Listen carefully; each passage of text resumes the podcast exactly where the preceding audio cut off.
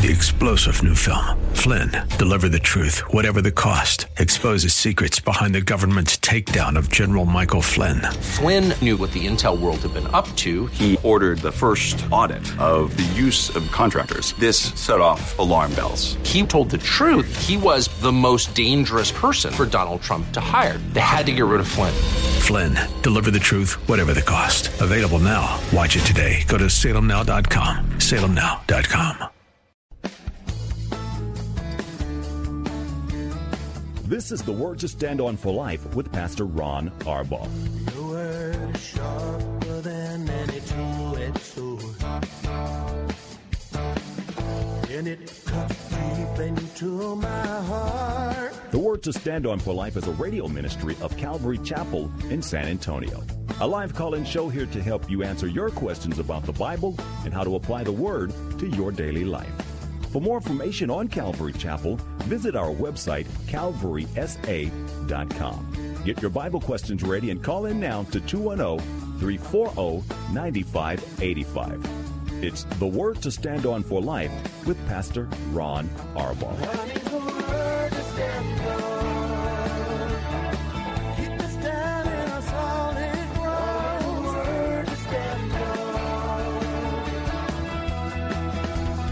Welcome to a cold show in South Texas on a February afternoon. Hi, I'm Ron Arbaugh, pastor of Calvary Chapel in San Antonio, Texas, and every weekday at 4, we uh, offer this program to take your phone calls and answer your Bible questions, whatever's on your heart and mind, what we believe, why we believe it, anything that's going on in your life. We'll do the best that we can to provide some answers. Uh, the show is always better with your participation, so we'd love your live calls, 340-9585. That's 340-9585. You can also call us toll free at 877-630-KSLR. That's 630-5757. You can email questions to us by emailing questions at calvarysa.com. You can also use our free Calvary Chapel mobile app. If you're driving in your car, the safest way to call is to use the free KSLR mobile app. Just hit the call now button and you'll be connected directly to our studio producer. We would love to have your phone calls. Because it's Wednesday here at Calvary Chapel, and we have our Old Testament Bible study tonight in 2 Samuel chapter 4. Uh, David is finally the king, and it's taken him a long time, but good study. But uh, it, it really sets up this chapter does the the next couple of chapters, which are unbelievably rich. 2 Samuel chapter 4 tonight. Uh, also tomorrow, uh, Date Day edition. Paula will be live in studio uh, with us, so we'd love to have your participation. Ladies, we set that day aside especially for you, so if you have any need um, to talk with Paul or call her, just want to be encouraged by her, you can do that tomorrow at 4 o'clock. Well, let's get to some questions that we have had sent in to us. Um, our first question, let me see, comes from Iris, and she said, no, before I do that, Iris, I'll get to your question in just one second. I'm glad I just saw my notes. Uh, yesterday I had a couple of calls about a, a, a man named Aaron Budjen who uh, is on uh, this radio station. He has a program on this radio station uh, prior to our show sometime. I'm not exactly sure when. And I was asked some questions about him, and I never really heard anything about him.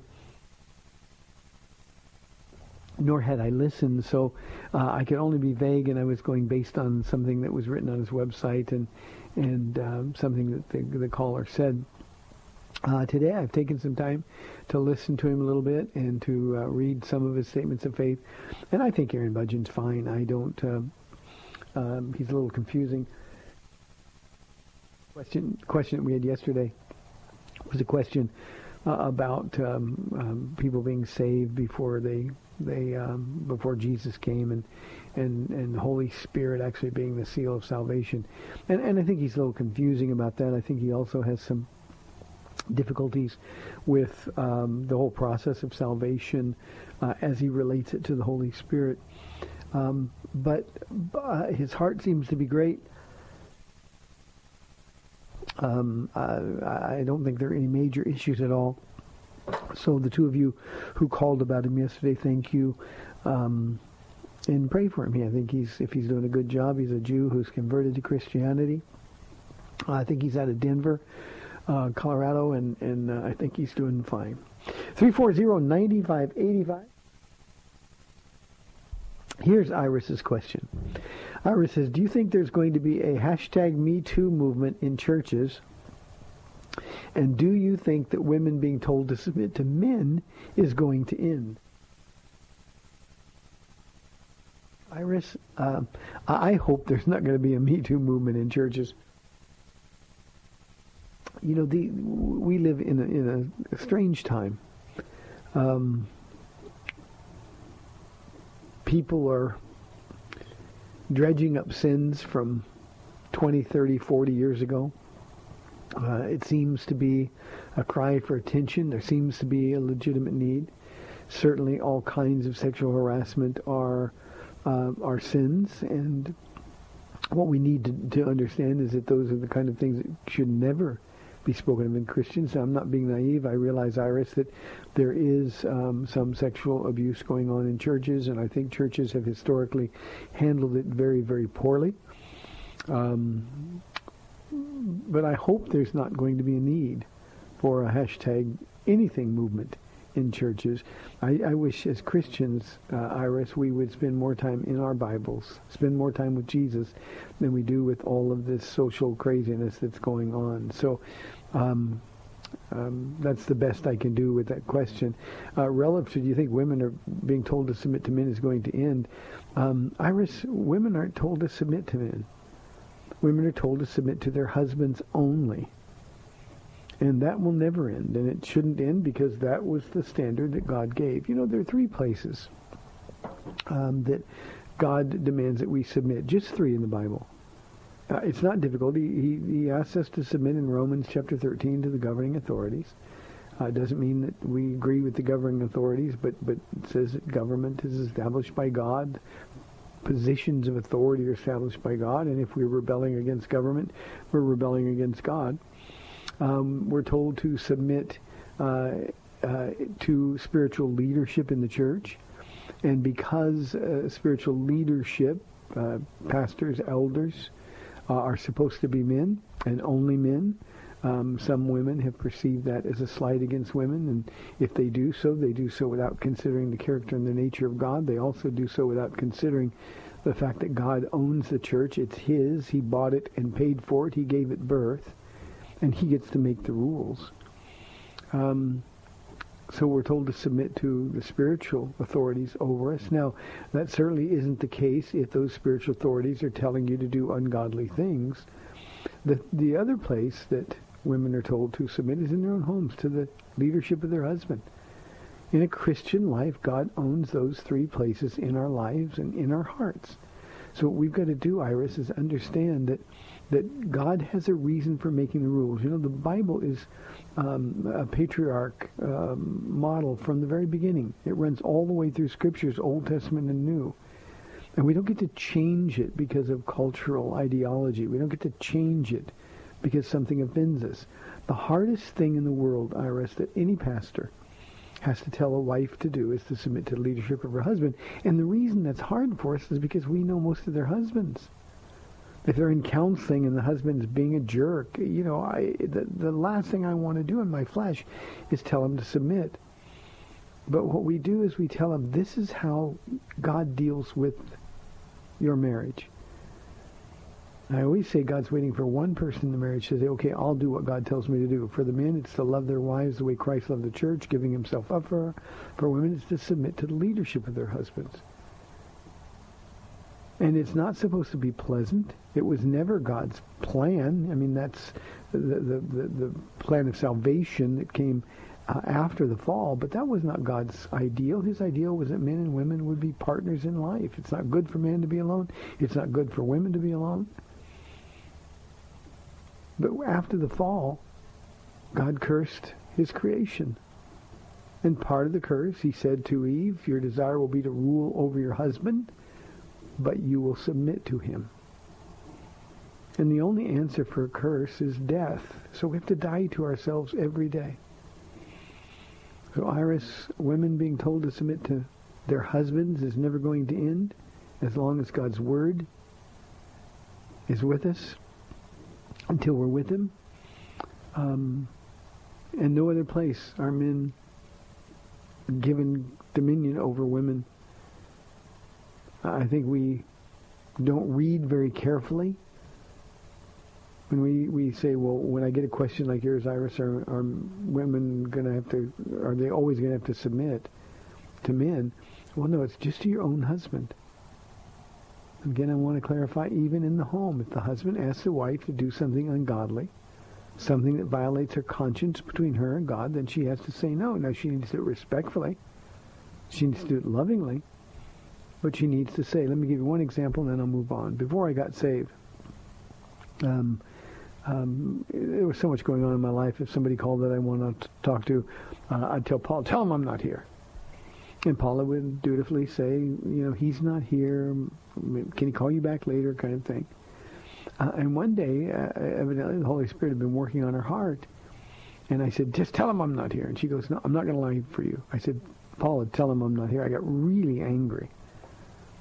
And she said, no, here he is. And she handed me the phone. I was so angry.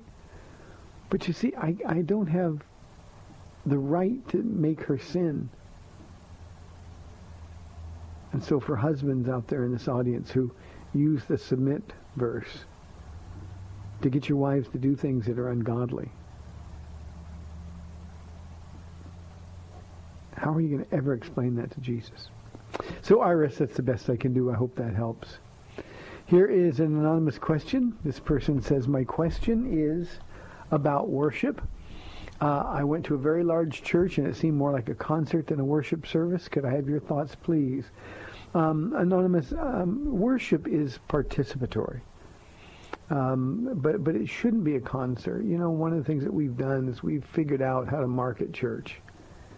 And so what we do is we put on performances. You know, Christians go and pay money to go to concerts. Um, many churches want them to come and pay to go to church by virtue of giving their offerings. And so if they think a concert is going to attract people, that's what they'll do. Um, and none of that is ever worship. Um, when you see light shows, fog machines, uh, when you see musicians who are bouncing all over the stage, trying to attract attention to themselves, none of that is worship. So if you went to a very large church and saw what seemed more like a concert, that's because it was a concert. Worship is not people watching the people on stage perform. Worship is people standing together with their arms raised to the air and, and, and worshiping God, singing love songs to Jesus. And I am afraid, Anonymous, that we have sort of crossed the line and some churches are never going to go back because it, they realize that having performance worship brings people in. They realize that they can manipulate people's emotions through music. Now, worship can be very emotional, but worship should never be based on emotion. And so I, I sort of agree with you. Um, that's not something that I would ever be attracted to or ever want to do um, here at Calvary Chapel. You know, our church is, um, we, I'm laughing at myself. We don't have uh, effects. Uh, our church is pretty tacky, and the only thing beautiful about our church is all the beautiful hearts in it. Um, but we stand together uh, during worship. Uh, we we just love the opportunity to sing to the Lord. It's very emotional, but people are singing loud when the worship team is on stage. One of the things they love the most is hearing the audience sing. That's what worship should be. God is looking for those who will worship him in spirit and in truth, not in a concert setting. Isn't it a shame that we have so mimicked the world that even in our church services we look like the world? Just shouldn't be. 340-9585 for your live calls. That's um, 340-9585, another anonymous question. Uh, this person says, I'm dealing with real financial pressure. Can I trust that God will deliver me through them? Um, anonymous, yeah, you can trust that he'll deliver you through them, but it doesn't mean that he's going to take them away. You know, whenever somebody has this kind of financial pressure, one of the things that we really need to do is really examine why. Uh, anonymous, have you been faithful in giving to the Lord? Have you been faithful uh, in being a good steward over that which God has given you responsibility? Is your financial pressure a result of um, irresponsible decision making? Or a quest for wealth. Maybe you go to one of those churches that tell you God wants you to be rich and all you have to do is just believe enough and God will do it. But, but none of that's true. What God wants is for money to be viewed in your home as though it belongs to him. So if you're dealing with real financial pressure, as you say you are, then your heart needs to turn just to Jesus for answers. And it can't be a deliver me or bail me out of this one, Lord. But invite him to walk through you with him. Deal with those financial pressures with integrity. If people are hounding you for money, tell them the truth. I don't have it. I'll pay as soon as I can. But you can't ask God to help you and lie about your situation. I can promise you that if you surrender to God this area of finances, and by that I don't mean give everything away, but but deal with Jesus personally, directly. And tell him, Jesus, I realize that I haven't been viewing money as I should. Ask for forgiveness, repent. Tell him that everything that you have belongs to him. And that now you're going to start over and just walk with Jesus and then let the chips fall where they may. And I promise you, Anonymous, he will be there with you through all of the pressure, all of the trials. And it's the only way to get through if you decide for any reason that you don't want to stand under the pressure and take matters into your own hands. God's not going to abandon you. He's going to make it really, really difficult for you because he wants you to learn the lesson.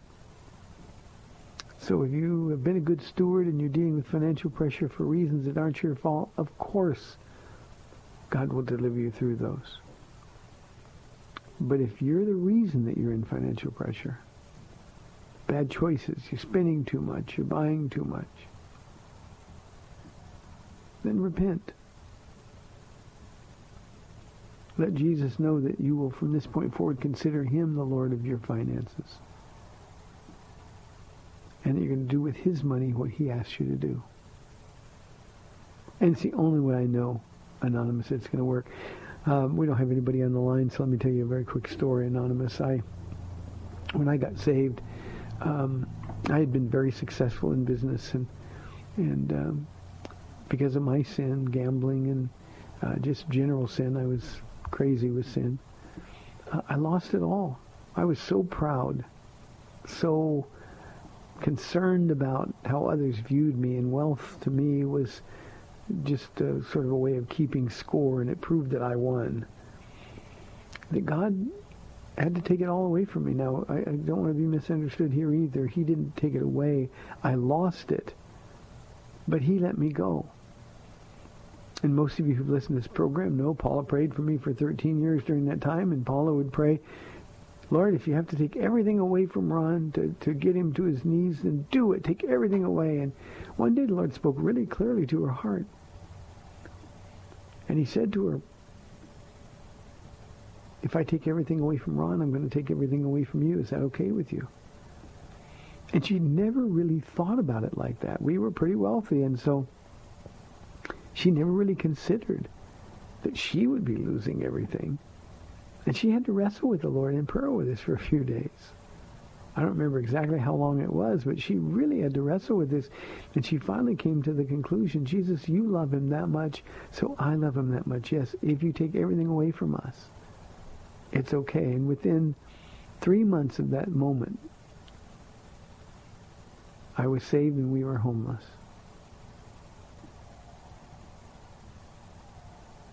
Turned out to be the best thing that ever happened to us. So Anonymous, let Jesus walk with you through whatever mess, mess that you've made. Uh, Jennifer wants to know, is it okay for Christians to go to clubs to have fun? Jennifer, I think you know the answer to that question. You know, we're free in Christ. But what kind of fun are you going to have at a club where they're drinking? Where guys are hitting on you? Or girls are hitting on you in the world that we live in?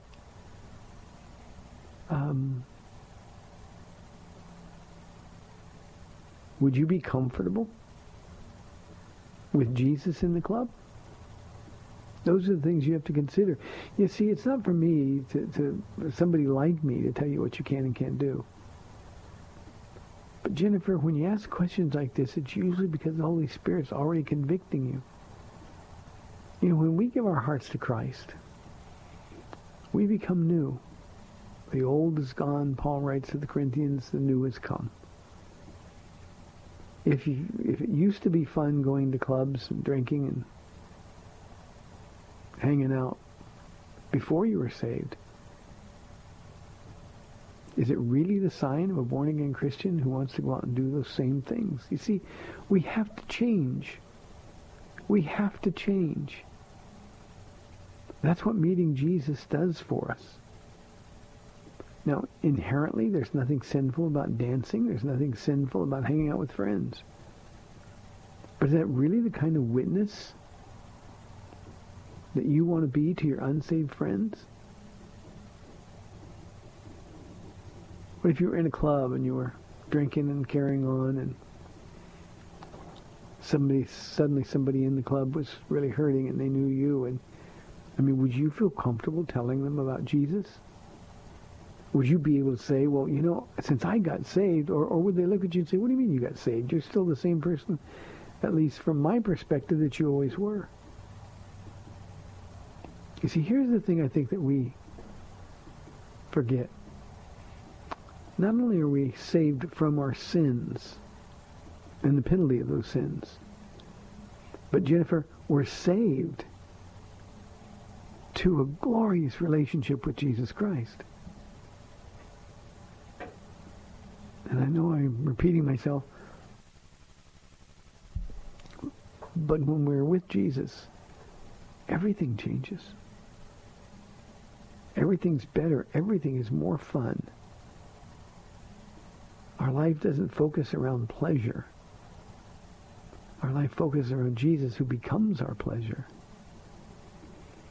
So Jennifer, that's a question that you've got to wrestle with, just you and the Holy Spirit. But it seems to me like when people ask questions like this, the Holy Spirit's already been wrestling with you. So I would just prayerfully take that to the Lord. He'll give you the answer. 340-9585. We're a little over three minutes left in this side of the program. Radio or the uh, phones have been really quiet. Melanie wants to know, does God love everyone or only Christians? Melanie, God loves the world. The most famous verse in our New Testament is, for God so loved the world. The problem is the world doesn't love him back. And so the unbeliever that God loves God is not able to love the same way that he's able to love me as a Christian. That doesn't mean I'm better than the unbeliever. It just means that when I say yes to Jesus, I surrender my heart, and I have a relationship. It's a family relationship. Paul says that we've been given a spirit of sonship that enables us to call Abba Father. And the best transliteration of, of the word Abba is daddy. You can't call somebody daddy if you don't really know them. Now you can know about them, but but if it's not your dad, now by this adoption process, spiritual adoption process, we're able to call Jesus our family. He's our older brother. We're able to call our father Abba. You know, in Jesus' model for prayer, he said to his disciples when they asked him to teach him to pray, he said, pray like this our Father. That's where it begins. If you can't say our Father, then God can't love you the way he wants to love you because you won't let him love you that way. Now, it breaks his heart, and it breaks his heart because he does love you. But he's not able to love you the same way that he's able to love somebody who is a Christian. So, Melanie, it's very important that you understand this concept. Yes, God loves everybody. But his love is only beneficial for those who respond to his invitation to come to faith in Christ. That's how much it matters. You know, in a recent Roman study, um, we come to the passage of Scripture that said, Esau I hated, Jacob I loved. And people get all confused by that passage. God loved Jacob. He proved it repeatedly. Jacob wasn't any more lovable than Esau was. God also wanted to love Esau. But he knew that Esau would sell him out for a bowl of stew.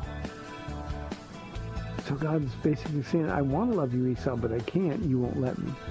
So that's the, the whole distinction between who God loves. Melly, thanks. 340-9585. We've got 30 minutes left in the program. 340-9585. You're listening to the Word to Stand Up for Life. We'll be back in two minutes.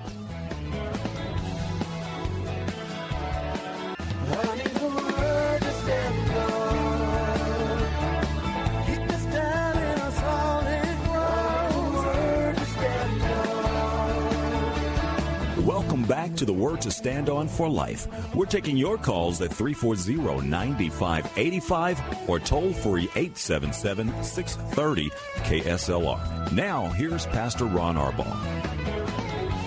Welcome back to the second half of our Wednesday program, 340-9585 or toll free 877-630-KSLR. Here's a question anonymously. Um, Pastor Ron, why doesn't God keep bad things from happening? Where was God when the shooting occurred at Sutherland Springs? Let me start with the second question, just because, you know, our community has been so um, overwhelmed um, with questions, with emotion, uh, in pain uh, for the, the tragedy that was suffered in Sutherland Springs. We uh, we can't begin to imagine the pain that they suffered. But here's what I can tell you about the people at Sutherland Springs, and I know this a little bit firsthand, having spoken with uh, Pastor Frank. And by the way, please keep uh, um, Pastor Frank Pomeroy and his wife in your prayers, and the people at Sutherland Springs ought to be on our prayers continually. Um, but here's what I know. None of the people there at Sutherland Springs are asking where was God. They knew where he was. Was pouring out abundant grace in the middle of that tragedy. He is always there in difficult times. And they had been through the worst of the worst. Pastor Frank not only lost people he loved in his congregation, but he and his wife lost their daughter. They weren't there when the shooting occurred. They were out of town. And as a pastor, I can't imagine what that would be like. That's my worst nightmare. But here's what I can tell you, that God is moving in Sutherland Springs. I can tell you that the people who went to be with Jesus that day have no regrets. I can tell you that the people who survived and are going through horrific rehab, post-traumatic stress disorder, they know Jesus was there that day. My question to you, Anonymous, is why would you blame God when bad things happen? And I don't know why we humans do that. You know, when something happens, we, we kind of act like God owes us um, being safe from those kind of things. Well, nobody's safe in this world. This is a world where Satan is the little g god of this world. And there's a lot of bad people, people who hate God, who do horrible things. None of that's God's fault. Now, if you ask why doesn't he stop it, well, the time is coming, Anonymous, when he is going to stop it. But that time isn't yet. That time is when Jesus returns and rules the world with an iron scepter. For a thousand years there will be none of this nonsense that goes on. There will be no injustice. But that time's not now. When God intervenes, he will stop all sin. He will judge all evil. If he was to judge all sin and all evil today, then a whole bunch of people that we love deeply and care about would be lost forever. There is a day coming when Jesus is going to return. That day, I believe, is going to be soon. But as Christians Anonymous, what we need to do is understand that now we can serve God in the middle of this evil world. And unfortunately, Christians, like everybody else, are affected by it. When 59 people were killed in the Las Vegas massacre, a lot of Christians, although we obviously talked about what a horrible thing it was, we didn't get so personally invested in it. It happens to a church near us. And suddenly we treat God like he's not being fair. These are important things for us to understand. Bad things are going to keep happening. In fact, Anonymous, the Bible tells us worse things are going to happen as we get closer and closer to the return of the Lord. So please don't blame God for it. Instead, just be available to God. Let's go to Bill calling from La Vernia, Texas. Bill, you're on the air. Thanks for calling. Oh, I'm sorry. I guess we lost Bill. My only call today so far, and we lost him. Okay, here is another Bill. Probably not the same one. Uh, what does it mean to be born again? Um, Bill, I was kind of explaining that earlier to um, one of the questions that we had. It means that we, we die to ourselves. We purpose in our hearts to live for Jesus. To be born again means have new life. You know, we're all born the natural way. We're all living, but we're dead while we live. We're walking around, but we're walking around dead. Jesus said that we're born condemned already. And the reason we're condemned is because of sin. So our response to sin is to say, I'm sorry. I don't want to sin anymore. Help me, Jesus. Come into my heart. And then we live our lives for him. That's what it means to be born again. You know, Bill, baptism is a perfect illustration of what being born again is all about. We put people down into the water, and this is why immersion is important. We put people all the way down in the water. It's a symbol of of a funeral. We're, we're, we're publicly having a funeral for the person who's dying, the old person. And then when we bring them up out of the water, they're coming up completely new in the power of the resurrected Christ, the Holy Spirit in them. And life begins anew. It means the things that we used to like to do, the things that we knew were wrong, but we did them anyway, we don't do those things anymore. It means that instead of being angry all the time or depressed or discouraged all the time or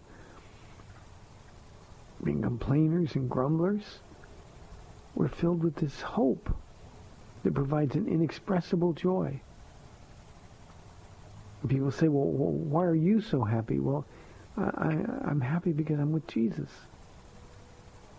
So that's what it means to be born again. It means the old you has to die. Now, Bill, you didn't ask this, but Maybe this is the Spirit leading. Maybe this is just me talking. But that's why religion never works.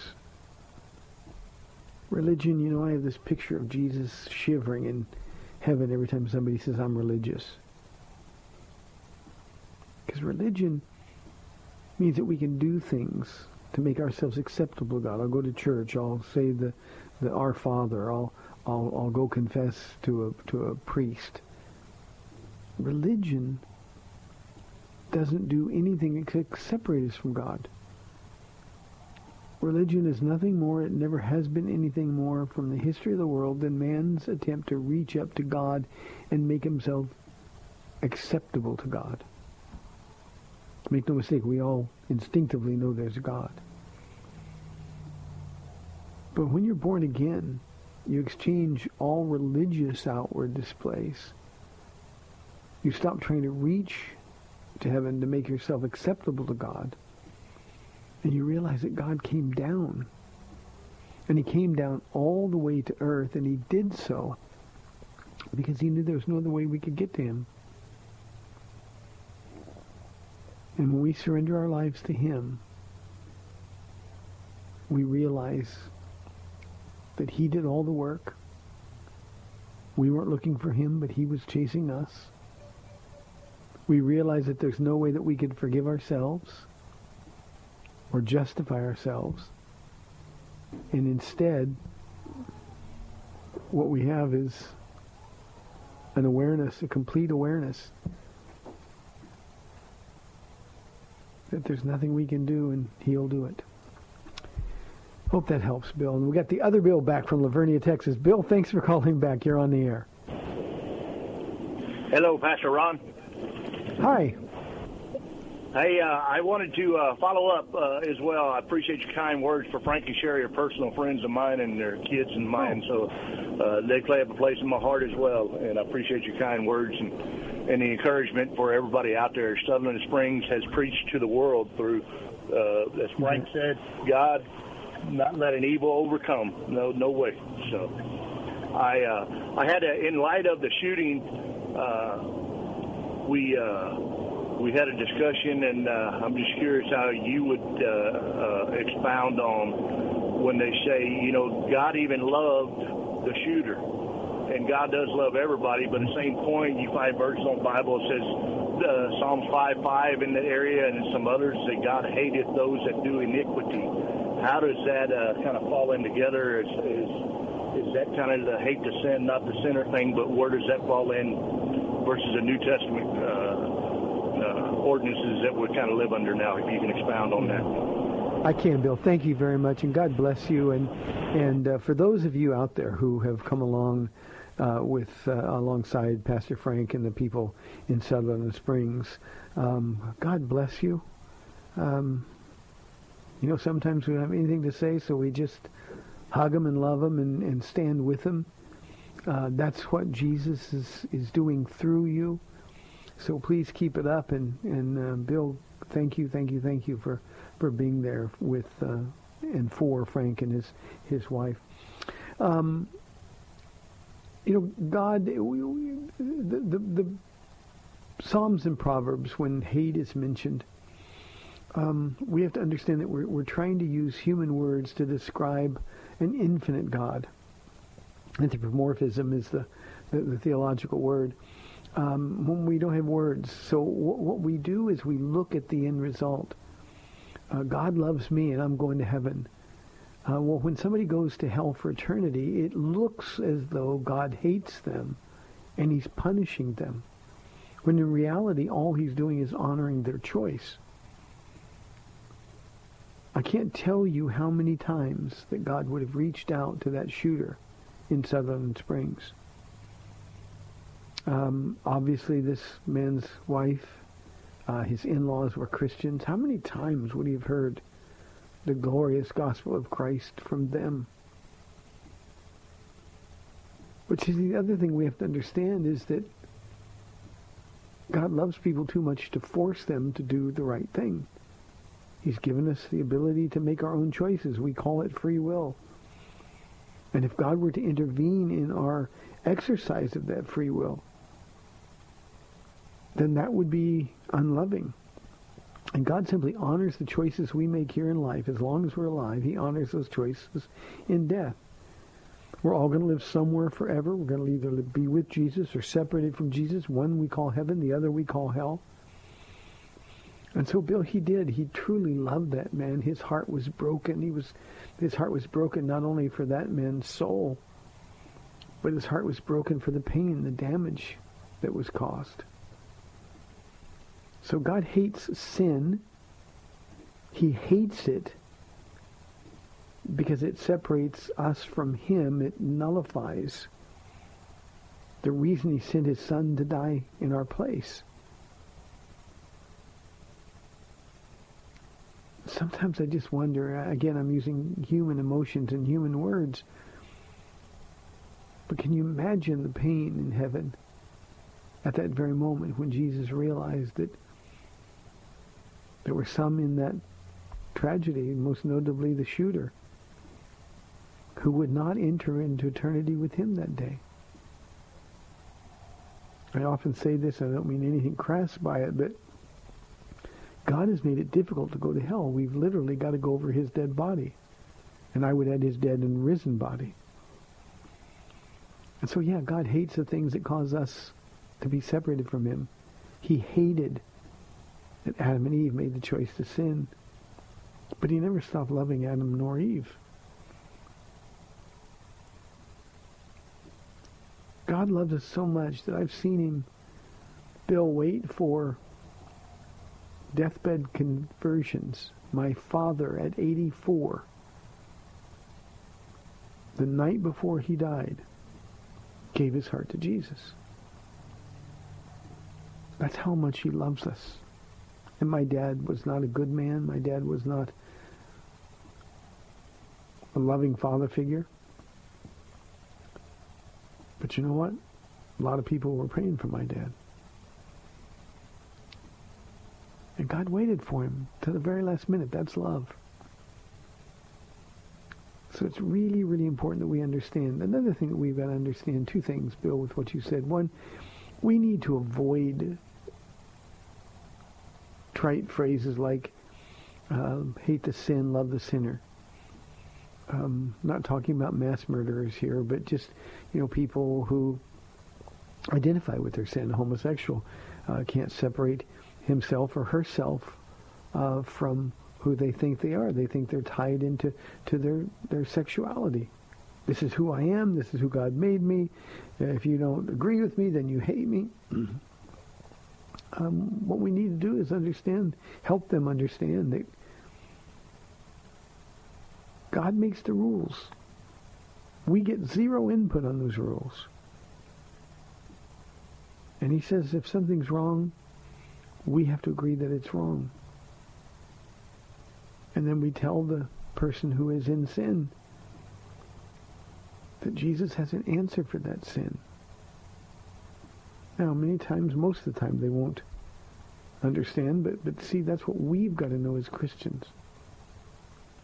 That our responsibility is to love the unlovable.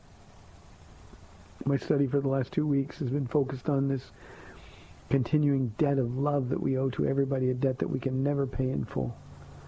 But it's a debt that we need to spend the rest of our time here on earth trying to pay. And that means we've got to go out and meet in love the people who live lives that disgust us.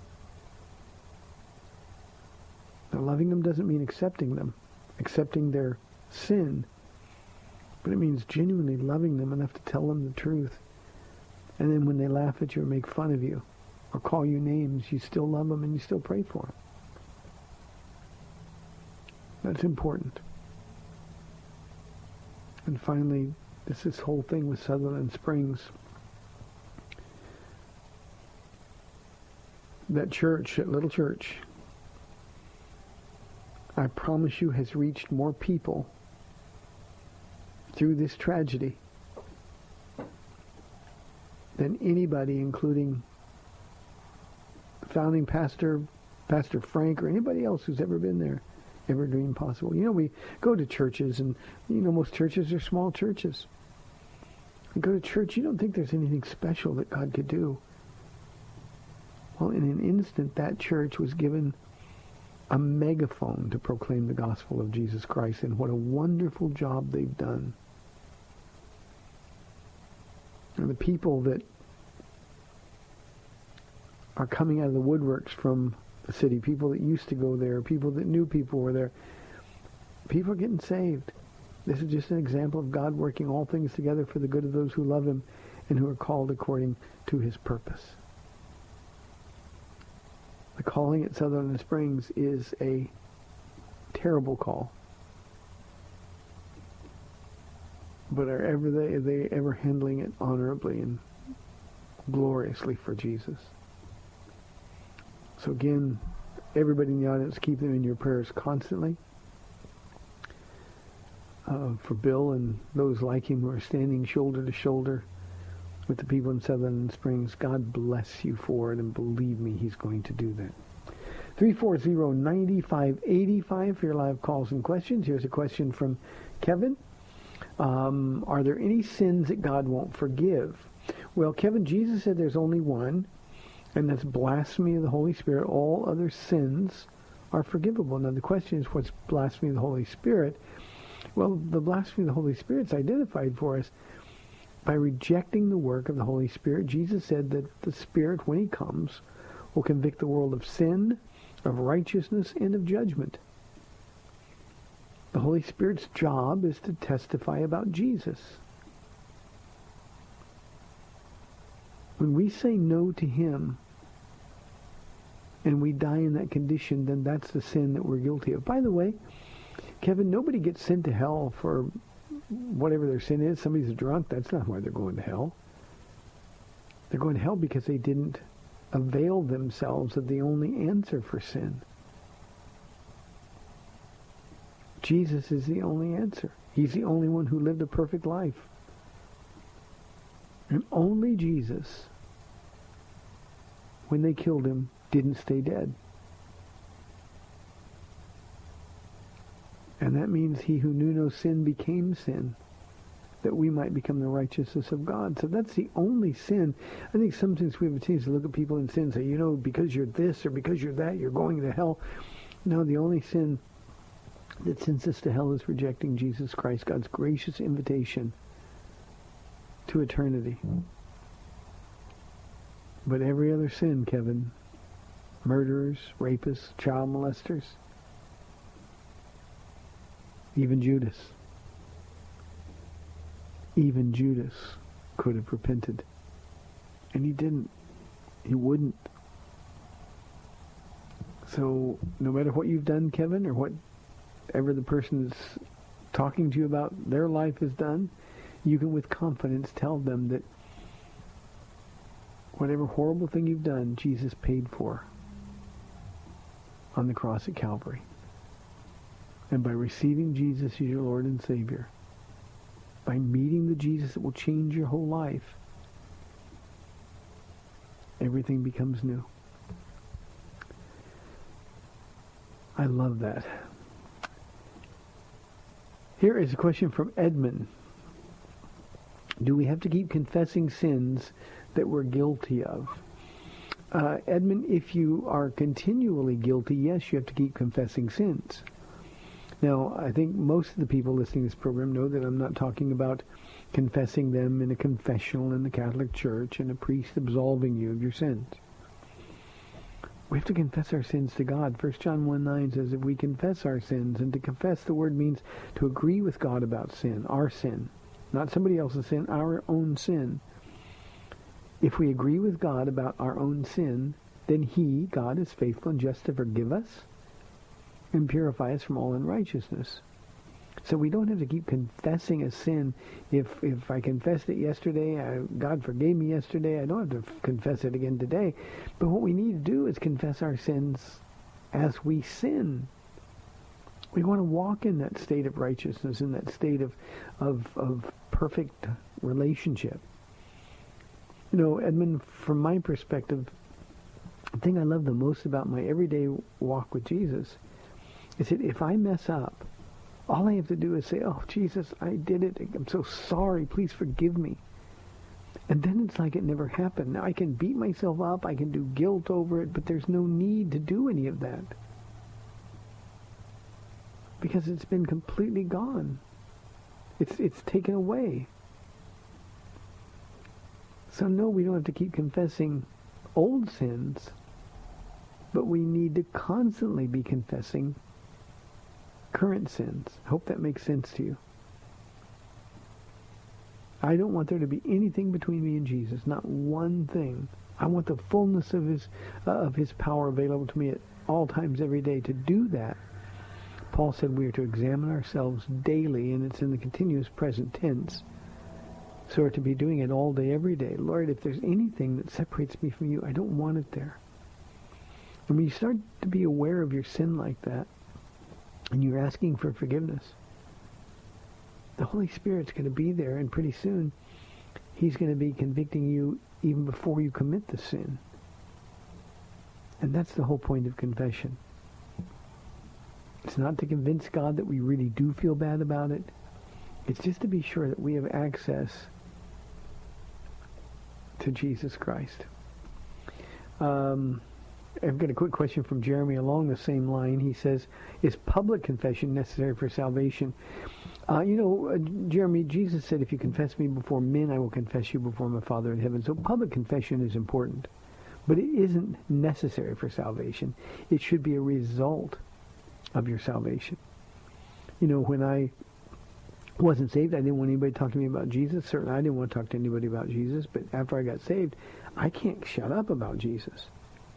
For 27 years, that's all I've been doing is telling people about Jesus. And the best way I can do that is to tell people what he's done for me. So what we need to do with our public confession is we're witnessing for Christ. We're witnessing to his goodness. We're witnessing to his willingness to forgive, his eagerness to forgive. He wants to take all the old junk away and bring a whole new life to us. So yeah, we need to publicly confess our faith in Christ over and over and over. Not to get saved, Jeremy, but because we are.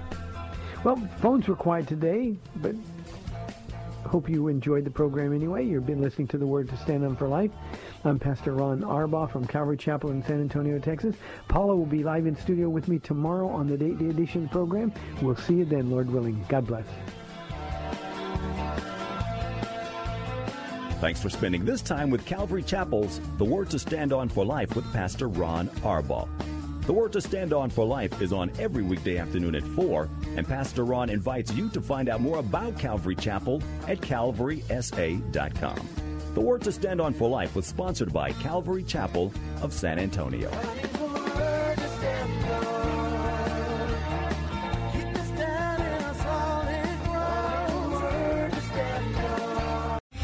Three star general Michael J. Flynn, head of the Pentagon Intelligence Agency, knew all the government's dirty secrets. He was one of the most respected generals in the military. Flynn knew what the intel world had been up to. He understood its funding. He ordered the first audit of the use of contractors. This set off alarm bells.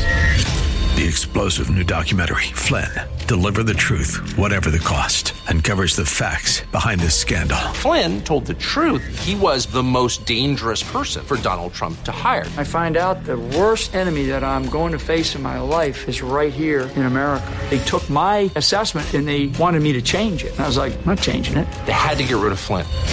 With in depth interviews, archival footage, and never before seen personal records of the man behind the headlines. I just felt like I was drowning. Flynn, deliver the truth, whatever the cost. Available now. Watch it today. Go to salemnow.com. Salemnow.com.